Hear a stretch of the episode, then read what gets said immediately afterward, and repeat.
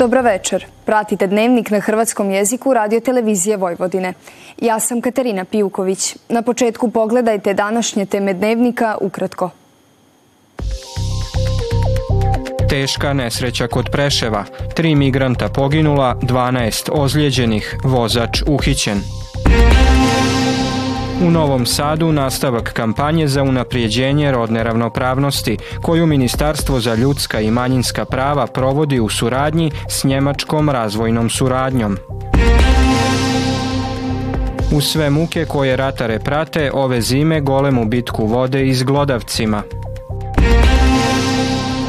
Sutra umjerena naoblaka sa sunčanim razdobljima.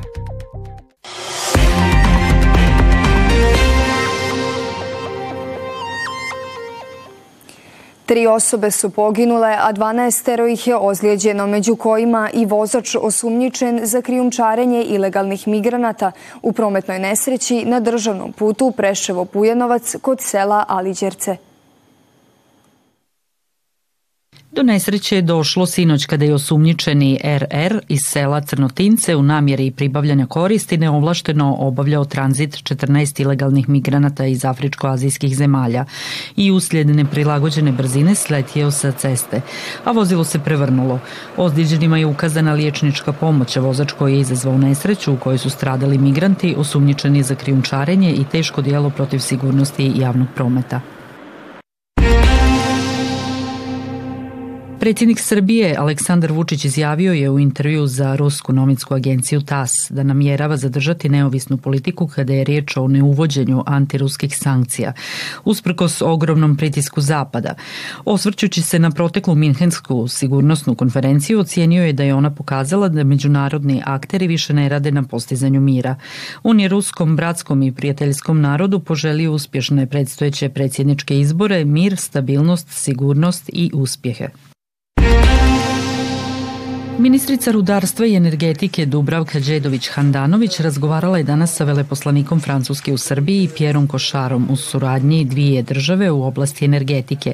Na sastanku se govorilo o modernizaciji prijenosne mreže, potencijalnoj suradnji u hidrosektoru i diversifikaciji izvora snabdijevanja plinom. Ministrica je najavila da se planiraju izmjene zakona u rudarskom sektoru koji će dodatno štititi interese Srbije. Također očekuje se završetak strategije upravljanja mineralnim i drugim geološkim resursima u Republici Srbiji. Godišnja nagrada Nezavisnog društva novinara Vojvodine dodijeljena je fondaciji Slavko Ćuruvija. Nagrada za istraživačko i za analitičko novinarstvo Sanji Ignjatović Eker i Petru Klajiću, nagrada za najbolju novinarku koja izvještava na jezicima manjinskih nacionalnih zajednica dodijeljena je bivšoj novinarki radiotelevizije Vojvodine Leji Apro, a dobitnik regionalne nagrade Mirko Đorđević je novinski pisac Teofil Pančić, navodi se u priopćenju. Ministar za ljudska i manjinska prava i društveni dijalog Tomislav Žigmanov sudjelovao je jučer u Novom Sadu u nastavku kampanje Unaprijedi rodu ravnopravnost koju Ministarstvo za ljudska i manjinska prava i društveni dijalog provodi u suradnji sa Njemačkom razvojnom suradnjom u okviru projekta Podrška socijalnom uključivanju u Srbiji. Ministar Žigmanov je izrazio zadovoljstvo što se kampanja poslije Užica nastavlja u Novom Sadu, gradu koji je u prethodnim godinama učinio značajne korake na polju unapređenja rodne ravnopravnosti i realizirao brojne projekte. On je podcrtao da se kampanja provodi prije svega imajući u vidu potrebu da se u javnosti podigne svijest o važnosti rodne ravnopravnosti u našem društvu. Kada je u pitanju recimo politička participacija imamo velike pomake u, u području predstavničkih tela, ali isto tako e, beležimo kada su u pitanju izvršna tela, kada su u pitanju recimo predsjednice opštine ili gradonačelnice, taj broj je daleko manji u tom smislu. U svakom području društvenog života od političkog pa do e, onih koji se tiču socijalnih usluga, socijalnih statusa moramo uraditi da se unapredi rodna ravnopravnost. Onim što je učinjeno smo zadovoljni, ali još ima dovoljno prostora da se situacija unapredi. U uvodnom dijelu govorio je i Predrag Vuletić, pokrajinski tajnik za socijalnu politiku, demografiju i ravnopravnost spolova, kao i vođa tima projekta podrška socijalnom uključivanju u Srbiji, Mihael Engel. Mi pružamo podršku e, i sarađujemo sa Ministarstvom za ljudska manjinska prava i društveni dijalog e, na polju unapređenja rodne ravnopravnosti. Ono što Srbija već ima jeste zaista dobro uspostavljen pravni okvir, ali važna je implementacija i to je ono gde e, pružamo podršku, odnosno radimo na delu koji se odnosi na izveštavanje u oblasti rodne ravnopravnosti, zato što su podaci ono što je temelj pravog rada na rodnoj ravnopravnosti. Kampanja Unaprijedi rodnu ravnopravnost započela je 5. veljače, a nakon Užica i Novog Sada infosesije biće realizirane i u Kragujevcu, Nišu i Beogradu.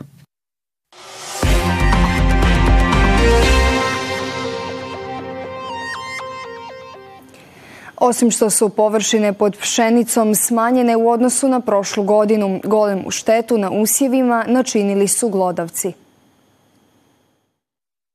U sve muke koje ratare prate, ove zime oni golemu bitku vode i sa glodavcima koji prave ogromne štete na usjevima.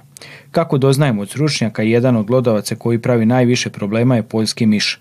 Aktivan je tijekom cijele godine, a u jednogodišnjem periodu razmnožava se od dva do četiri puta. Ono što je bila glavna tema među poljoprivrednicima ove jeseni i zime i ono što je obeležilo ovu proizvodnju jeste veliki napad poljskih glodara. E, imamo parcele koje su i četiri puta morale da budu tretirane, ne bili se suzbili godare. Takođe imamo parcela e, koje nisu rađene, gde nije rađen tretman i pojedine parcele su morale biti preorane. Bukvalno nezabeležen napad godara. Šta je razlog za toliku pojavu? Teško je reći, e, imali smo otprilike svake druge, treće godine desi se ta velika brojnost, ali ovako velika brojnost nije zabeležena. Svakako da u prirodi e, nešto im je pogodovalo njihovom razvoju, e, smanjio se verovatno broj tih njihovih e, predatora koji ih uništavaju.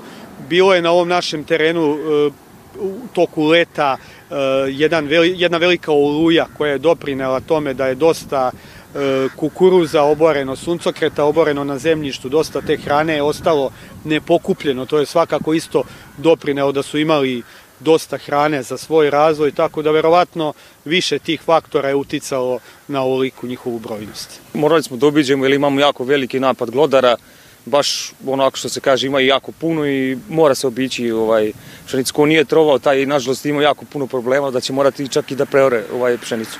Kako bi uspjeli ostvariti dobar prinos, poljoprivrednici moraju raditi prihranu pšenice. Preporuka je da što veći broj proizvođača uradi te analize i posebno na onim parcelama koje su veće po površini, tu se mogu napraviti značajne uštede i može se odrediti prava doza azota. Već u februaru će se krenuti sa prihranom pšenice i bitno je prihranu završiti do početka faze vlatanja a to je negde obično kalendarski u ovom našem području krajem marta. E, ukoliko je, se daje neka veća količina azota, dobro bi bilo to podeliti u dva puta i u prvom prihrani, prvoj prihrani dati neku udarnu dozu, a kasnije korigovati sa nekom manjom dozom.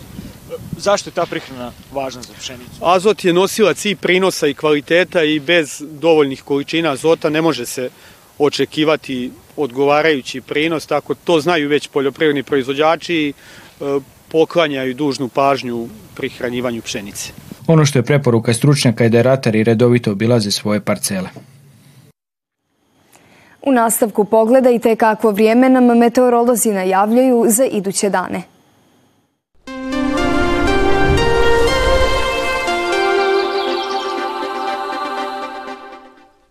Sutra umjerena naoblaka sa sunčanim razdobljima, vjetar slab sjeverozapadni i sjeverni, tlak iznad normale. Najniža jutarnja temperatura od 2 do 4, a najviša dnevna od 11 do 13 stupnjeva. U četvrtak ujutro ponegdje slab mraz, a tijekom dana suho i znatno toplije nego u srijedu. Prije podne sunčana razdoblja, a poslije podne postupna naoblaka na sjeveru Srbije, ali bez oborina. Toliko u ovom izdanju dnevnika koji možete gledati i na zahtjev putem internetske stranice www.rtv.rs. Vidimo se sutra u isto vrijeme. Hvala na pozornosti i ugodan ostatak večeri.